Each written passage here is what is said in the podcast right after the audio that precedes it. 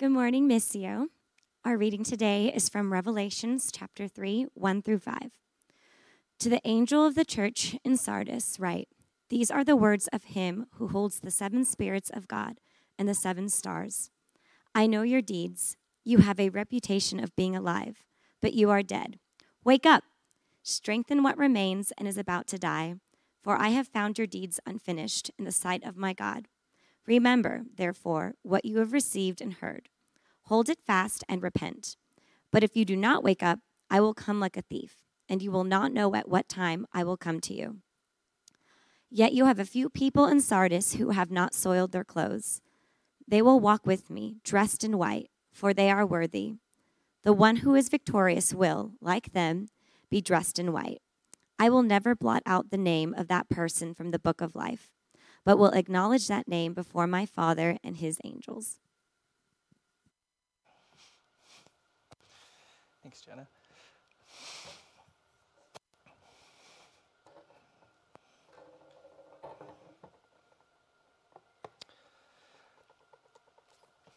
Um, one of my favorite stories of like just the church acting like the church. We have lots of stories of the church not acting like the church. That's a thing that we're very familiar with. But every once in a while, there's a very beautiful story of the church acting like the church. And one of my favorite such stories comes from 1962 Georgia. I've told this story here before, but it's where a group of people, uh, a group of both black and white families, decide together that they are going to form a community, a farm, and they're going to call that farm koinonia, which is the Greek word for fellowship. And at the surface, like that's not that dramatic of a proposition, but in 1962 Georgia, it is a dramatic proposition. To decide that we are going to do life together despite the differences, despite the laws, despite the cultural hostility around us, that we are going to, at great odds and at great expense, form a community of reconciled relationship together. One of the founding members of that community was a man named Clarence Jordan. And he has this translation of the New Testament that he would read and preach out of that I think, if I remember correctly, is called Cotton Patch. Because um, it comes from this like context of people doing life together on a farm. And he used to translate the phrase kingdom of God to God movement, which is a thing I really like.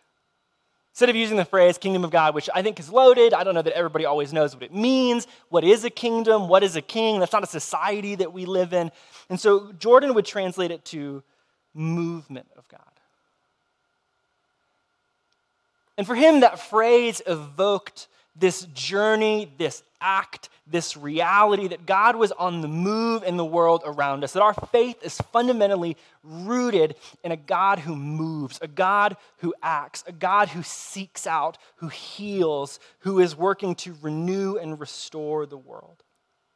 And it is a movement that, that God is up to, that God has always been up to, but that we, as the followers of Jesus, the people of God, the church, are invited to participate into. That this thing that God is doing is not some static, stale, still thing, it is a movement. That is what we're reading in the book of Revelation.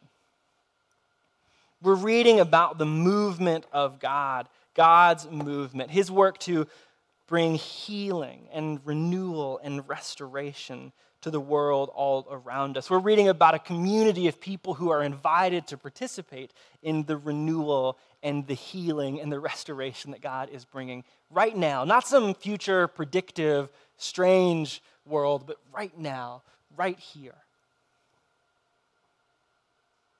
Sometimes we forget that as we're reading the book of Revelation because it is confusing, very legitimately so. It's full of strange images and strange paradoxes and strange pictures. And so we make it about some future strange world. But I love the way that Clarence Jordan translates kingdom of God, and I think it's so applicable to this moment in Revelation that what we're reading in this story is about God's movement to heal and our invitation to participate.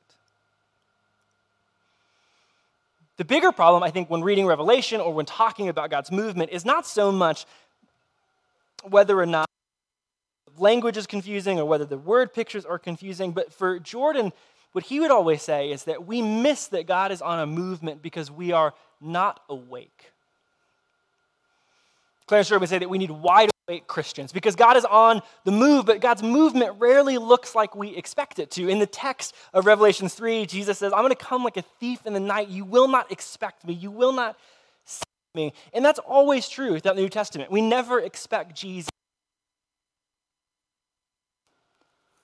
Jesus appears as a poor carpenter. We don't expect that. Jesus shows up in places and cities that we don't expect. Jesus comes like a thief silent, quiet, and unexpected places. And so Clarence Jordan, this civil rights leader, would say we need to be into what Jesus is doing. We need to be wide awake Christians to totally understand, see, and join in on the thing that God is doing. And Clarence Jordan, I think, really understood that you did need to be wide awake Christians, and that there was a difference between wide awake Christians and sleeping Christians because Clarence Jordan helped found Koinonia Farm in Georgia. And Georgia in 1968 is similar to Georgia today. It would claim to be probably one of the most Christian places in the world. And yet, while forming Koinonia Farm, this practice of reconciliation, Koinonia Farm was firebombed by supposed Christians, it was shot by supposed Christians, it was boycotted by supposed Christians. And so Jordan had to come to a place where you're like, well, there is something different about what we're doing versus what's being done to us by people who claim the same kind of faith. So, to name that distinction, Jordan said there's sleeping Christians and there's wide awake Christians. I think a lot of us are familiar maybe with the kind of pain that Jordan is naming there, that there is Christians who are asleep versus Christians who are awake. I think this is the thing that many of us have experienced or felt very deeply, or, and that has led to deep pain or maybe just deep confusion. Like this week in the news, um, if you were paying attention to the news, then you probably saw that in Canada, in Catholic residential schools, they found just this week 751 unmarked graves of First Nations people. And this is one week after having found 215 similar residential or unmarked graves at residential schools. And you're like, what is, there's a tension there if you're a follower of Jesus. These schools were run by Christians. They were held in Christian institutions. They were done in Christian names. And yet, the outcome of those Christian activities was, well, in my mind, so different than what we see in the person of Jesus.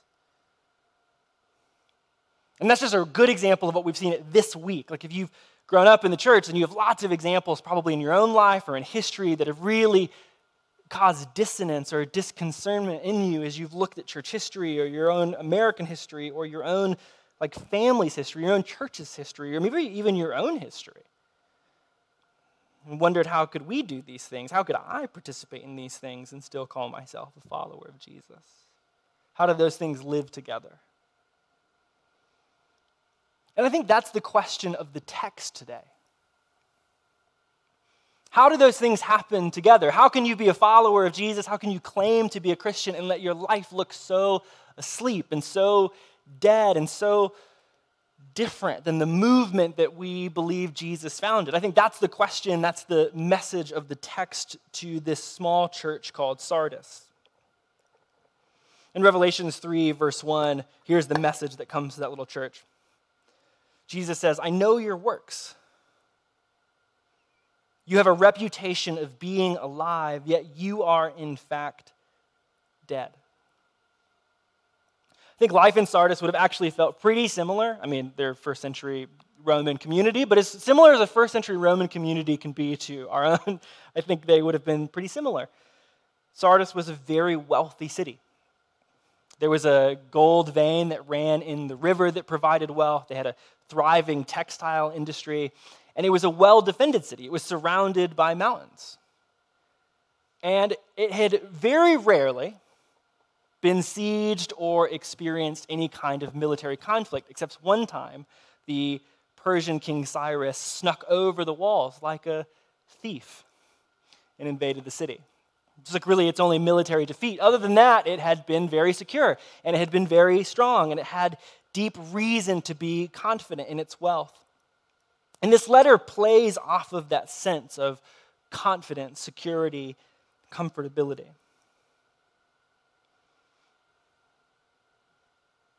Jesus goes on to say in verse 2 Wake up and strengthen what you have left. You are teetering on the brink of death, for I have found that your works are far from complete in the eyes of my God. The issue for the church at Sardis is that their faith is devoid of what the text says is works. It's devoid of practice, is maybe another way of saying it.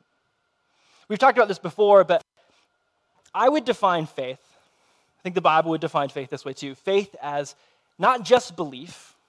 Sometimes we make it just belief, but I would say that faith is belief, but also practice. That biblical faith is belief plus practice. And by practice, I don't mean perfection. I don't mean that you have a list of things that you're trying to accomplish. More that it is practice is what happens when belief gets into your body and then moves into the world around you. It's like when you love somebody, it can stay an idea, but for it to be love and real, it has to do something. It moves to trust, it moves to proximity, it moves to develop relationship. You can study all you want to about swimming, but you've never been swimming until you swim, right? Like there is something that moves beyond belief in something to practice. And faith is like that. Faith is you have belief, and that belief is compelling to you, and that belief means something to you, and that belief curates something in you, and it has to lead to something to some kind of practice, to some kind of actualization, to some kind of embodiment of that belief. Faith is more than knowing the right things, it is living into and out of those beliefs. One uh, New Testament scholar, a guy named Matthew Bates, says it really well. Embodied loyalty to the cosmic king of the universe is what faith is. In Clarence Jordan, the civil rights leader we talked about at the beginning, I really love his definition of faith. He says this Now, faith is the turning of dreams into deeds. It is betting your life on unseen realities. You believe something so substantially that you are willing to bet something on it, to develop a community that's going to be persecuted, to act upon the conviction that you hold. So, belief or faith is, in this sense, belief plus practice. It's when the two merge together, when our love actually produces relationship, and we actually get into the pool.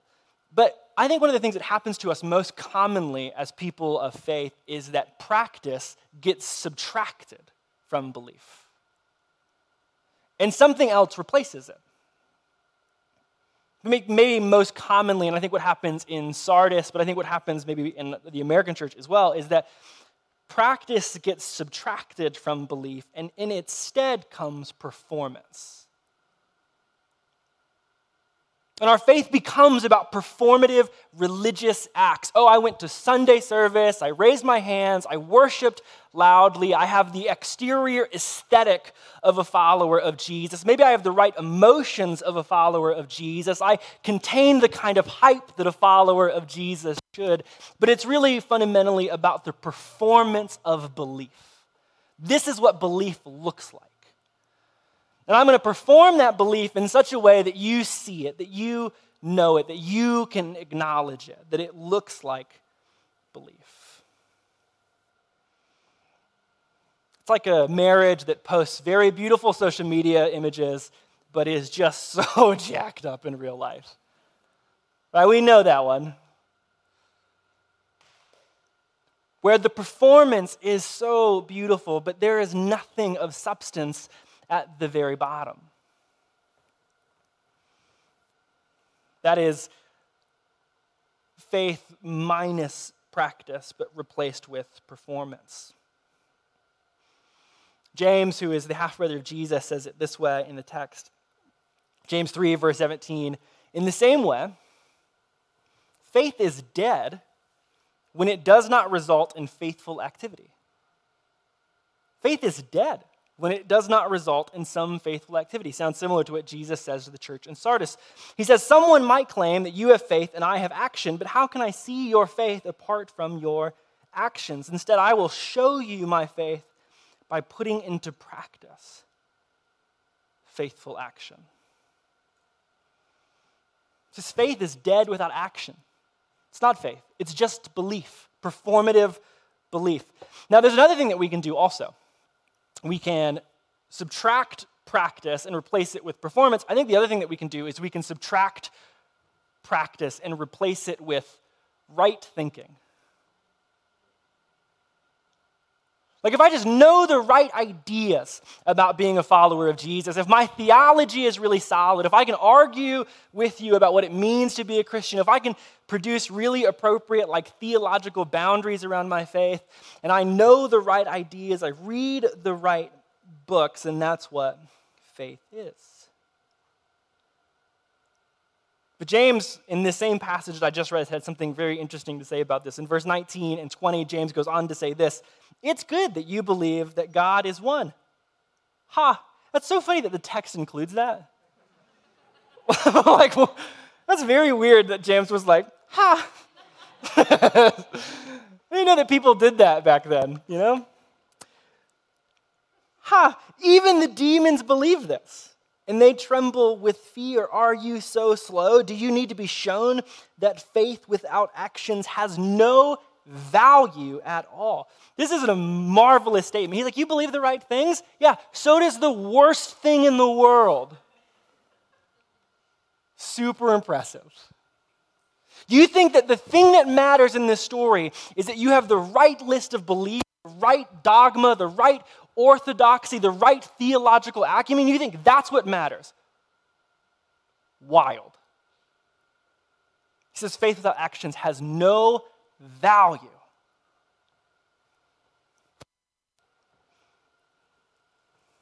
Hmm.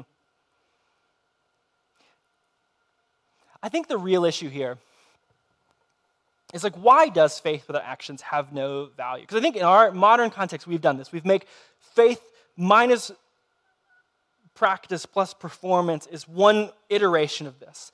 And on the other side, we have faith minus practice plus right thinking is the other iteration. And we make this kind of what Christianity is in the United States. And here is why I think that this is such a problematic thing for us to do, and why I think James and Jesus have such deep issue with it. Is that I think belief without practice quite literally kills your faith. Because when it is performative, it centers the self too much. On one hand, it produces pride, and pride kills faith because it makes you the center of the story and not Jesus. And that's not what it means to have faith. But I think even more likely than that is that when we make performance the outward demonstration of our faith, it is too much weight for us to carry. It's too heavy to hold a burden of performing our belief in a way that we and other people can see. And I think at some point, most of us get to a place where, like, it's not worth carrying. It does nothing for me. It doesn't feel healing. It doesn't seem to like lead to life in the world around me. It's not leading to justice in the world around me. I'm watching my relationships crumble. It's like not producing any real life. And so, why would I carry this weight of performance? I'll just let it go.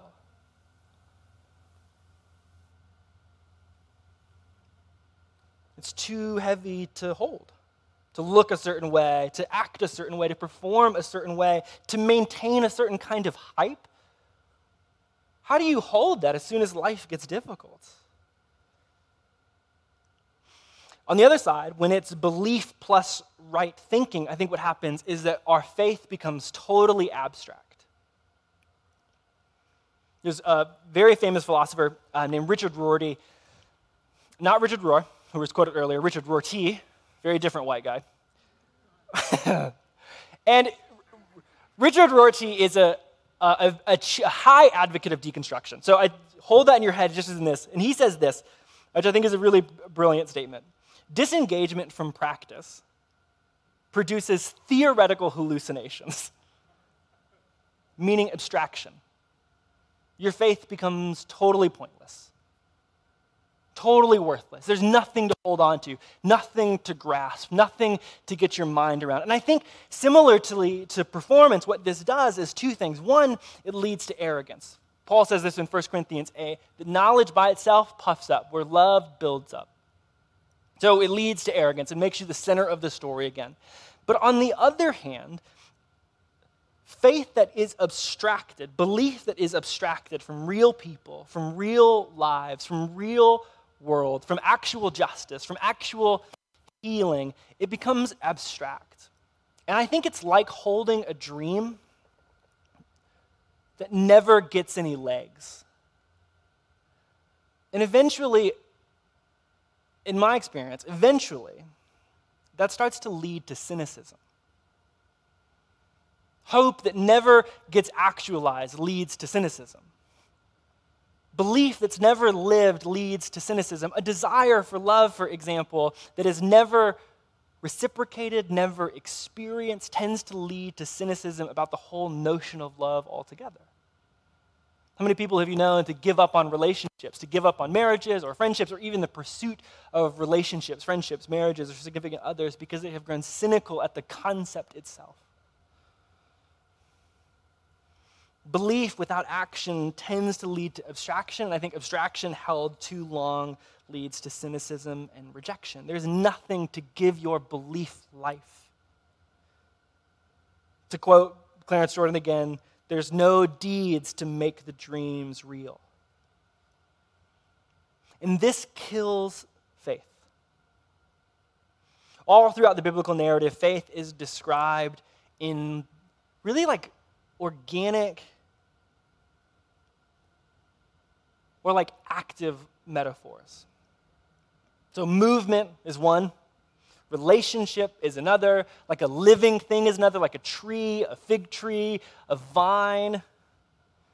Jesus' followers were originally called followers of the way. And I think these languages, these metaphors, they speak to the reality that our faith needs to be tended to, cared for like a garden or a relationship.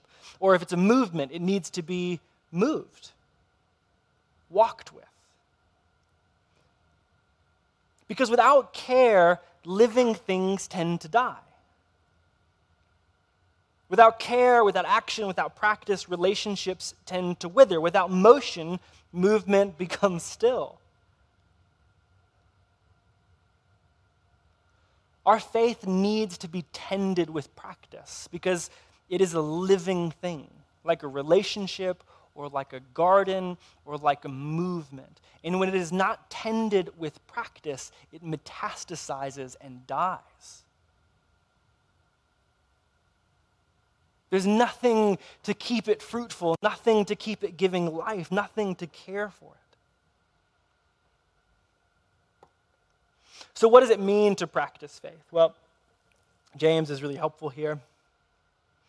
James, at the beginning of his letter, says this in verse 22 and 25. It says, You must be doers of the word, not only hearers who mislead themselves. Those who hear but don't do the word are like those who look at their faces in a mirror. They look at themselves, walk away, and immediately they forget what they are like. But there are those who study the perfect law. This is God's teachings the law of freedom, and they continue to do it. What do they continue to do? Well, James answers in verse 27 what do they do? True devotion, true worship is this the kind that is pure and faultless before God the Father is this to care for the orphans and the widows in their difficulties and to keep the world from contaminating us. Jesus would say something very similar. The command I give to you is to love one another. The practice of Christian belief is to love those around you. Now, there is internal practices like soul care practices. We were led in one of those earlier today. But I don't think that's the issue for Sardis. And I honestly, I don't know that that's really the chief issue even for us. I think that in Sardis, their faith had become dead because Jesus says, Your works were not complete. There's something missing. And I think the thing that he's saying is missing is that you do not love those around you. But, Missio, we tend to our faith. We give life to our faith. We care for our faith. We curate our faith when we care for those around us. We tend to our faith when our hands are dirty in the work of real love, when we care for the orphan or the widow or the unsheltered person, when we love those around us. Sardis had stopped doing that. Their works were incomplete. They knew the right things, they performed the right deeds and the right religious activities. But James and Jesus both say it is worthless, it is dead faith.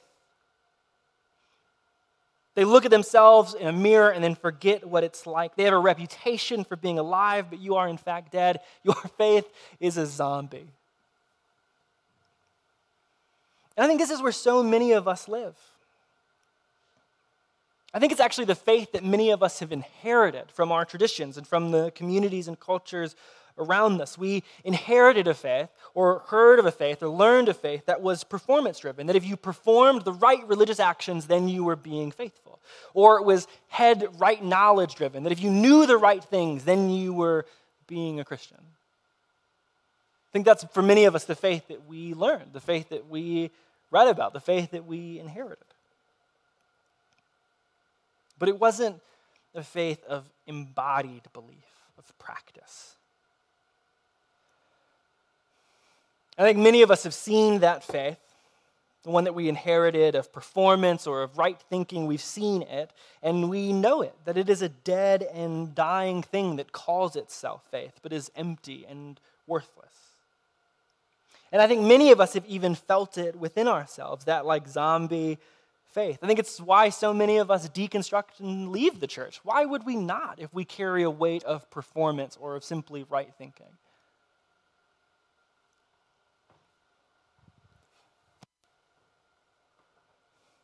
I think we want more than a dead and dying faith that merely looks alive.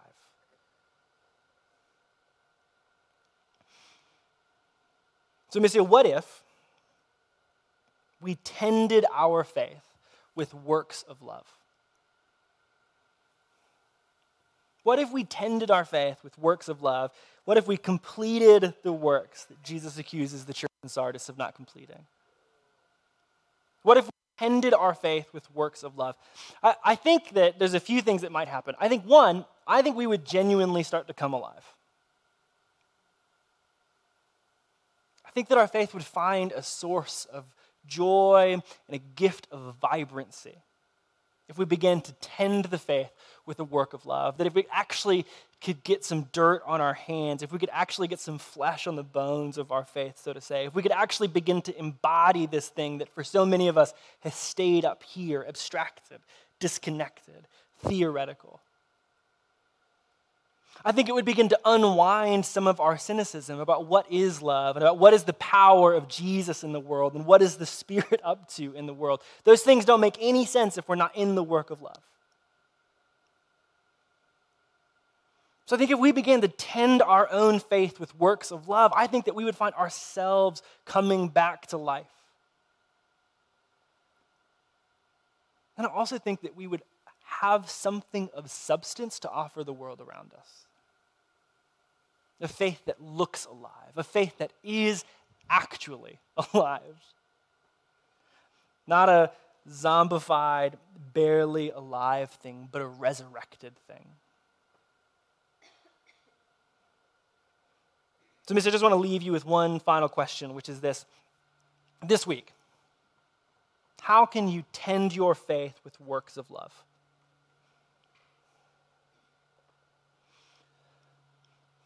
How can you tend your faith with a work of love this week? What practice can you engage in that is a work of love that might reinstill some vibrancy in you, that might help you get your hands on this thing we call belief? Like, what might actually help you practice this faith this week? Would you hold that question and would you bring it to the table? We gather at the table every single week because this space is a place that symbolizes that merging of belief and practice. We believe that God has welcomed us somewhere, and so we respond in action. But it's also a symbol of how Jesus practices. Jesus is present.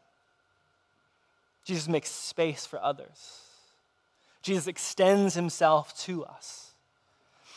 And so, as we receive that and act upon that, practice that belief, it also shapes in us an imagination for how we might do the same. How we might become a people who practice the way of Jesus and live a living faith. Missio, let's pray.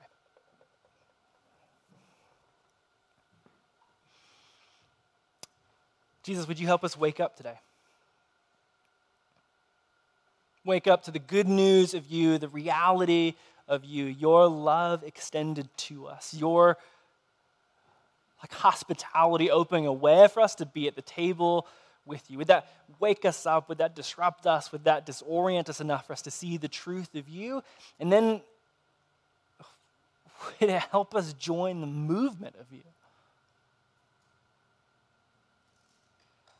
To put practice to this thing that we believe, to put practice to this thing that we come and sing about, that, that we hear about, that we tell stories about, that maybe we even study during the week, would we wake up and put flesh to it, put our hands in the dirt, put practice to it this week? Because I think if we did, we might experience you, we might find some life. To be honest, we just might be surprised by what happens. God be with us. Wake us up. Help us join you. In your name we pray. Amen. Missio, when you're ready, invite you to the table.